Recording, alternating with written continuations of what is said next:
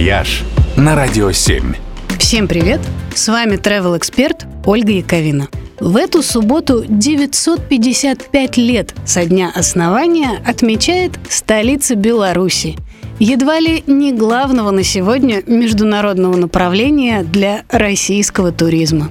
Город-именинник в этом смысле интересен сразу по целой куче причин – это близко, это недорого, это без виз и языкового барьера и с прямым перелетом. И действительно любопытной экскурсионной программой. Во время войны город сильно пострадал, поэтому старинных зданий здесь немного, зато много впечатляющей советской архитектуры – Минск отстраивали как образцовый город солнца, так что тут много парадного ампира, монументальных барельефов и монструозных памятников, которые часто дополнены крутым стрит-артом, и все вместе выглядит очень необычно.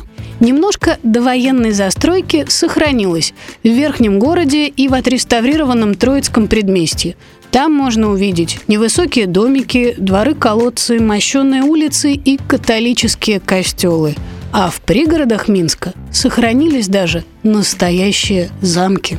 В Минске есть интересные музеи, красивые парки, а еще в нем все еще есть все те магазины и продукты, которых в России уже нет. Да еще и по ценам, которых у нас тоже уже давно нет – так что Беларусь сейчас новое направление для ностальгических шоп-туров.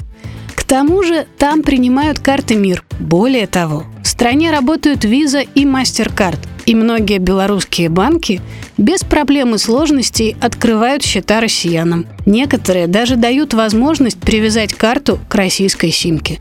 В общем, набирается столько поводов поздравить Минск с днем рождения, что стоит съездить поскорее. «Вояж» только на «Радио 7».